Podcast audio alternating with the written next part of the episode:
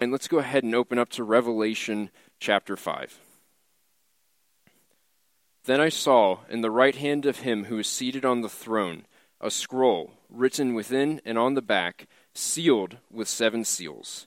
And I saw a mighty angel proclaiming with a loud voice, Who is worthy to open the scroll and break its seals? And no one in heaven or on the earth or under the earth was able to open the scroll or to look into it. And I began to weep loudly because no one was found worthy to open the scroll or to look into it. And one of the elders said to me, Weep no more. Behold, the lion of the tribe of Judah, the root of David, has conquered, so that he can open the scroll and its seven seals. And between the throne and the four living creatures and among the elders I saw a lamb standing as though it had been slain, with seven horns and with seven eyes, and with seven spear, and which are the seven spirits of God uh, sent out into all the earth. And he went and took the scroll from the right hand of him who is seated on the throne. And when he had taken the scroll, the four living creatures and the twenty four elders fell down before the Lamb, each holding a harp and golden bowls full of incense, which are the prayers of the saints. And they sang a new song, saying, Worthy are you to take the scroll and to open its seals, for they were for you were slain, and by your blood you ransomed people for God from every tribe and language and people and nation. And you have made them a kingdom and priests to our God, and they shall reign on the earth. Then I looked, and I heard around the throne and the living creatures and the elders the voice of many angels, numbering myriads of myriads and thousands of thousands, saying, Worthy is the Lamb who was slain to receive power and wealth and wisdom and might and honor and glory and blessing. And I heard every creature in heaven and on earth and under the earth and in the sea and all that is in them saying, To him who sits on the throne and to the Lamb be blessing and honor and glory and power and might for ever and ever. And the four living creatures said, Amen. And the elders fell down and worshipped him. This is the word of the Lord. Thanks be to God. Why are you here? Is this just what we do on a typical Sunday morning?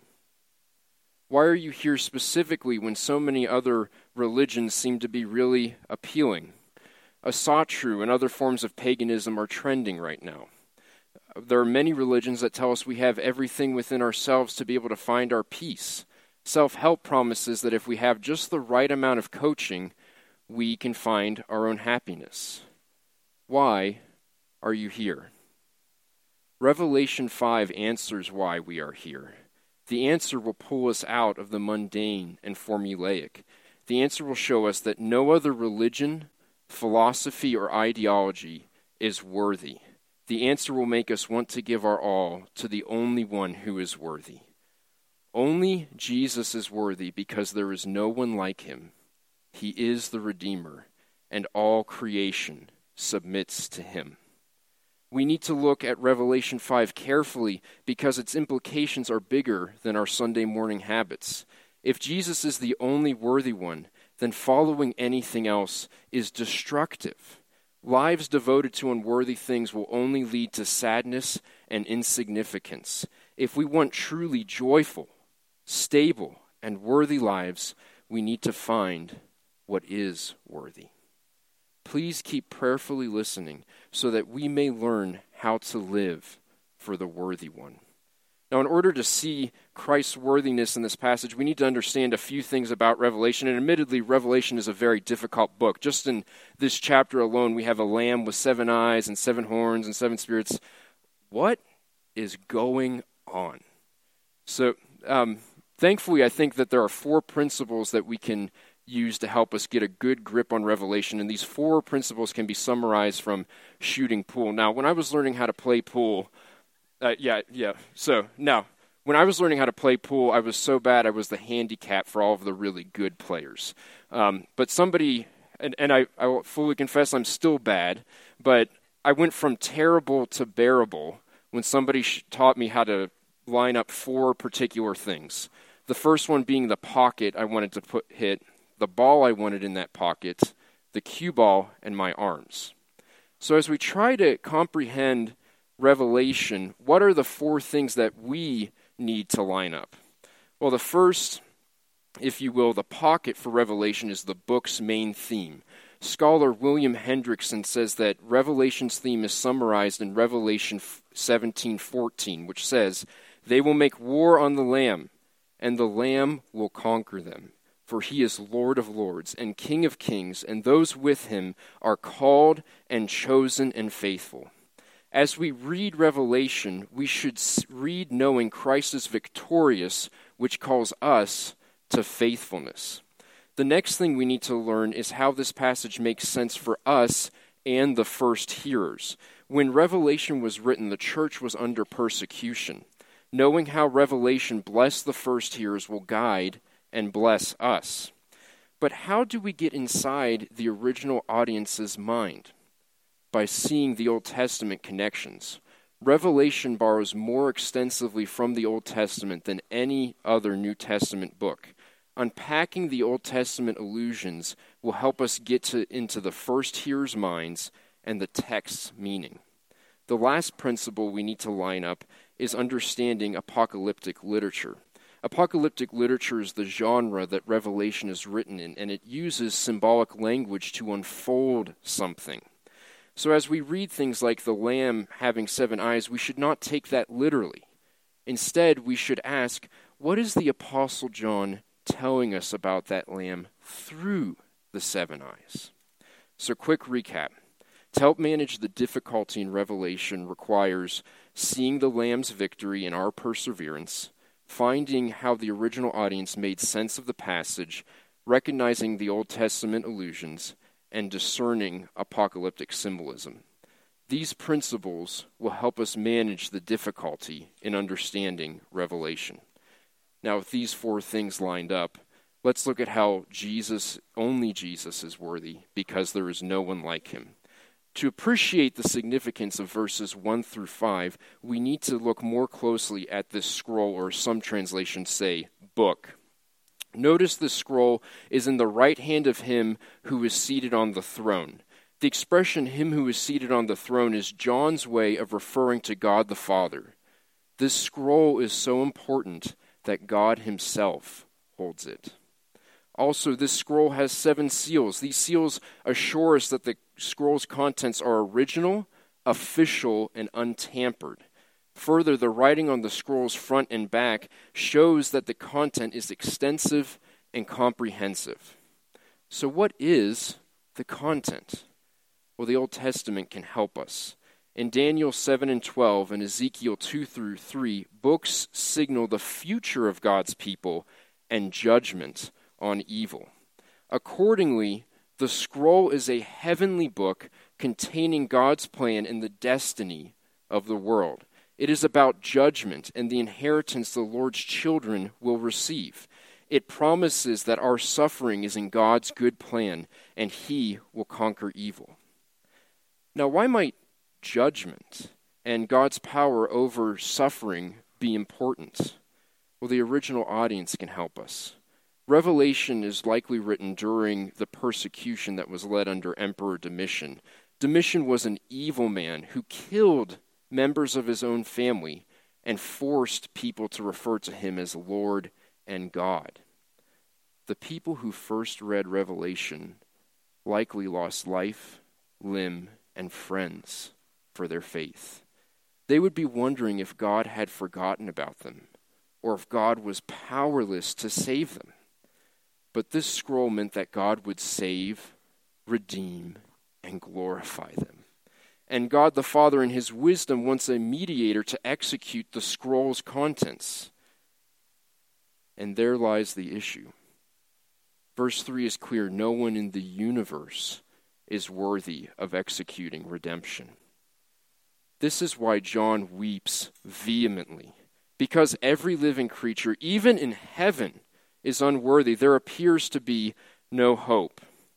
Now, when we hear that we are unworthy, there are two kinds of reactions we need to be careful to avoid. And the first reaction is to believe that we are unlovable. While we are unworthy, nothing could be further than the truth than, we, that, than to say that we are unlovable because Christ has loved us.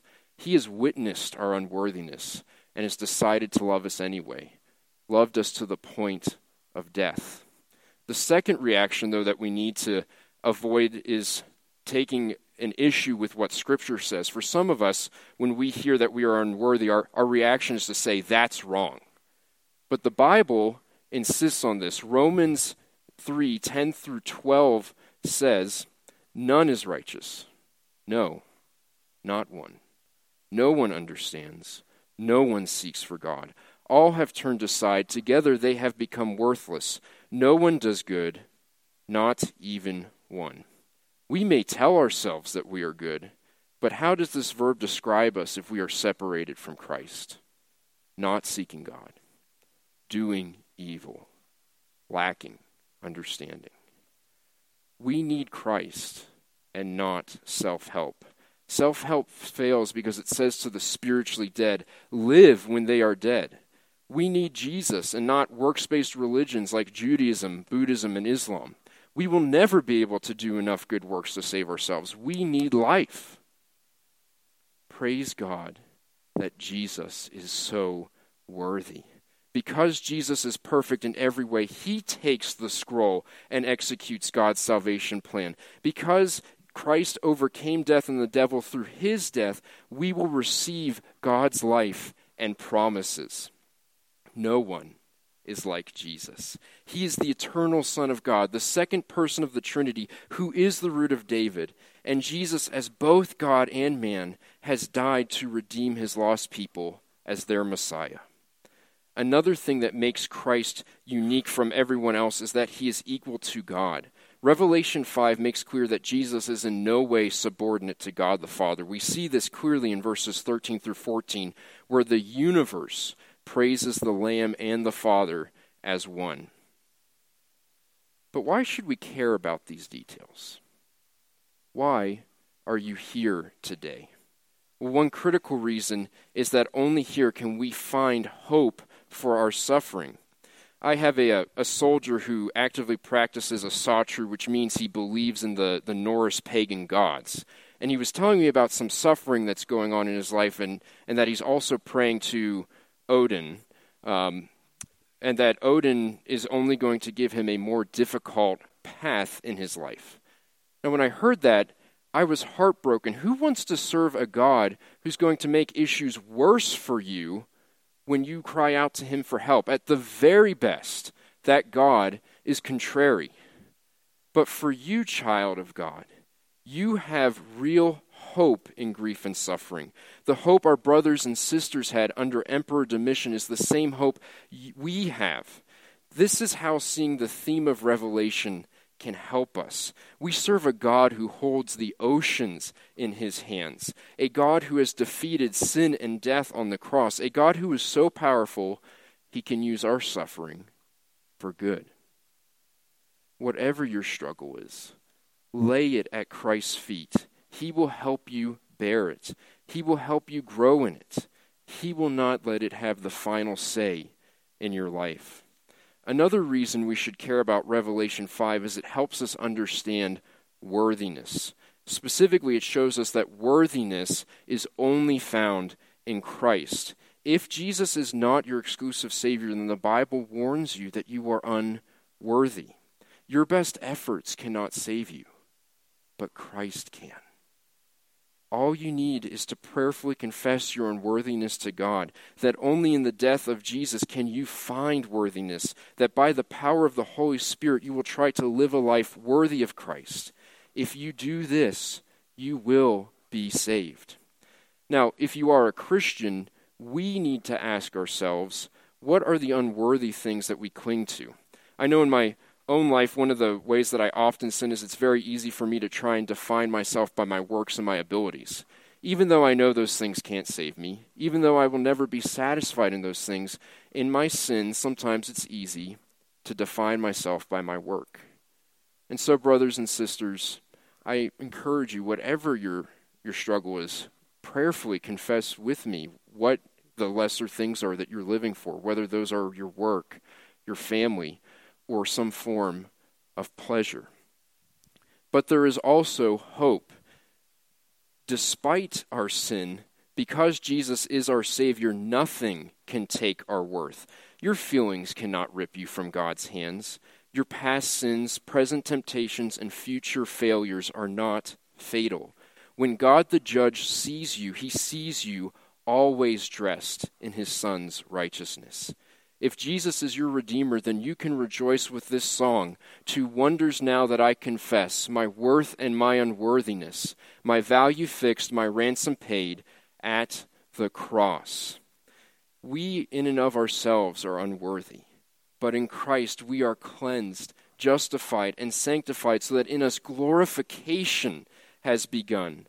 Our identity is secure in Christ. Now, we've just talked about a lot, so let's do a quick review. Only Jesus is worthy to take the scroll and execute God's redemption plan. He is worthy because he is perfect, has defeated death, and is God. Because Jesus is executing God's plan, we have hope for our suffering, salvation, and security. Next, we see that only Jesus is worthy because no one is like him, and he is the Redeemer. Verse 6 introduces one of the greatest and most important paradoxes in the Bible. Verse 5 said that Jesus is a lion, but verse 6 calls him a lamb. And not just any lamb, one that has died. How is a dead lamb able to save us from sin and death? We need to remember that God's way of doing things is different and at times offensive to ours. When Jesus died on the cross, though we deserve to die, he removed our sins. Jesus, the only perfect person, died to save evil people, and his dying killed death. This makes no sense to the world, but God's wisdom is greater than ours. As we consider this lamb, we need to remember that we're in apocalyptic literature. Now, if you Google um, a seven horned and seven eyed lamb, the, the results are slightly terrifying. Not that I've done that myself. Um, but what, what are these horns and eyes? What do they symbolize? Well, again, the Old Testament helps us. In the Old Testament, horns represented power. The number seven signifies fullness and completeness. So this lamb has full and complete power. Also, the Old Testament sheds light on the seven eyes, and they connect to Second Chronicles 16:9 to show this lamb is all-knowing. John also has in mind Zechariah 3:9, where God promises to remove his people's sins. Because the lamb has died and paid for sin, it is fully removed. And God's Spirit, symbolized in the seven eyes, is released into the world to do God's work. These seven eyes mean that our sins are dealt with, and the Holy Spirit is making us more like Christ. Now, verses 8 through 10 help us understand the good news of verses 6 through 7. Verse 9 mentions the living creatures and 24 elders sing a new song. In the Old Testament, a new song is always an expression of praise for God's victory over an enemy. The defeated enemy in Revelation 5 are the forces of sin and evil. But what did this victory cost Christ? His own blood. Now, we've mentioned several times today Christ's sacrifice, but this truth can never be emphasized enough. After all, that is the real reason why we are here today. Buddha did not die for us. Muhammad certainly did not die for us. Only Christ has loved us so much that he would die to redeem us. Never let that become old news.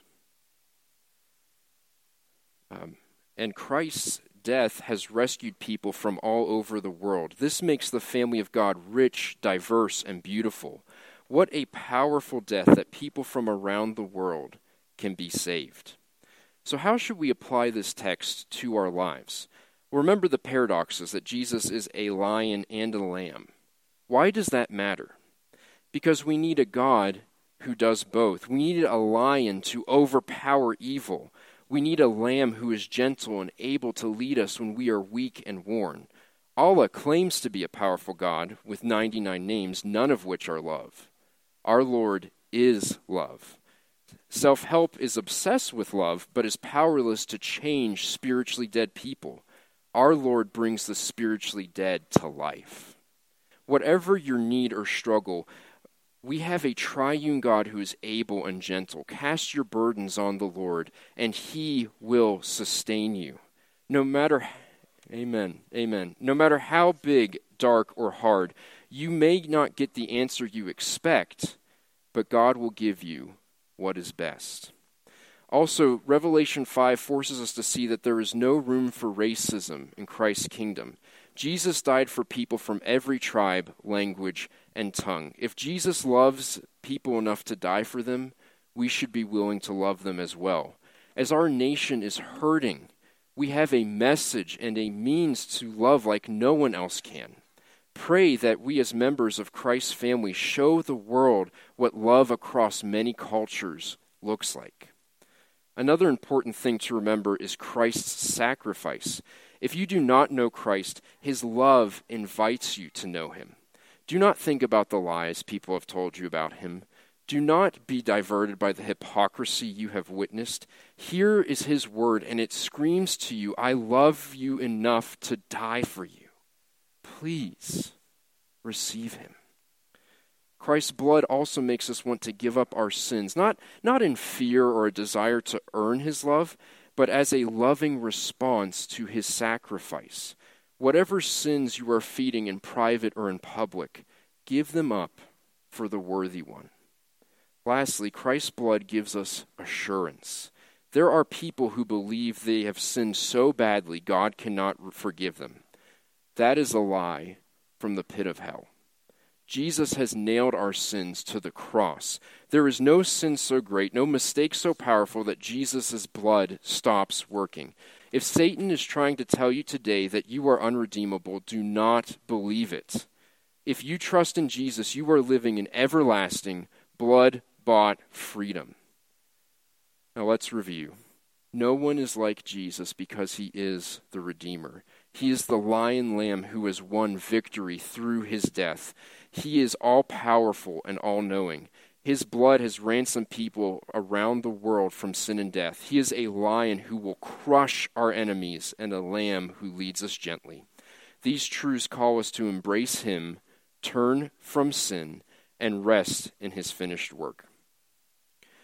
Only Jesus is worthy because there is no one like him. He is the Redeemer, and all creation submits to him verses 11 through 14 show the universe praising the Lamb. And, and this praise is not a flat, like, hey, I think that guy's pretty cool. The universe is submitting to him. Think about the book of Philippians in chapter 2, verses 9 through 11. All of the world bows before Jesus.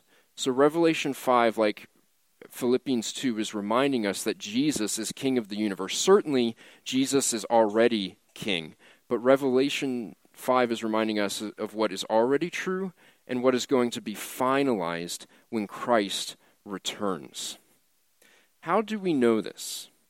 When the Lamb took the scroll, it is because God the Father exalted him. Because God the Father exalted him, the Lamb works in concert with the one on the throne, having the same power and authority. Nothing can resist God the Father.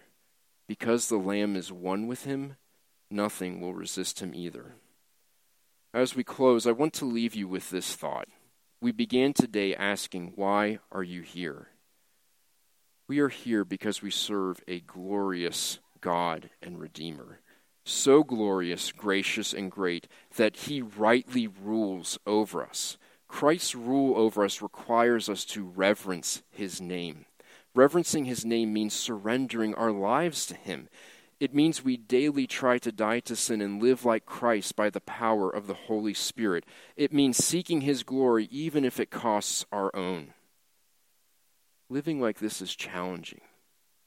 Why would we want to do it? Because the Lamb has died for us. His death promises a day when we will no longer wrestle to live for what is worthy, a day when we will, He will make sense of our suffering and we rejoice around His throne, a day when death dies, tears are wiped from our eyes, and we live with the worthy one. Why are you here? Because the Lamb is worthy. Please close with me in prayer.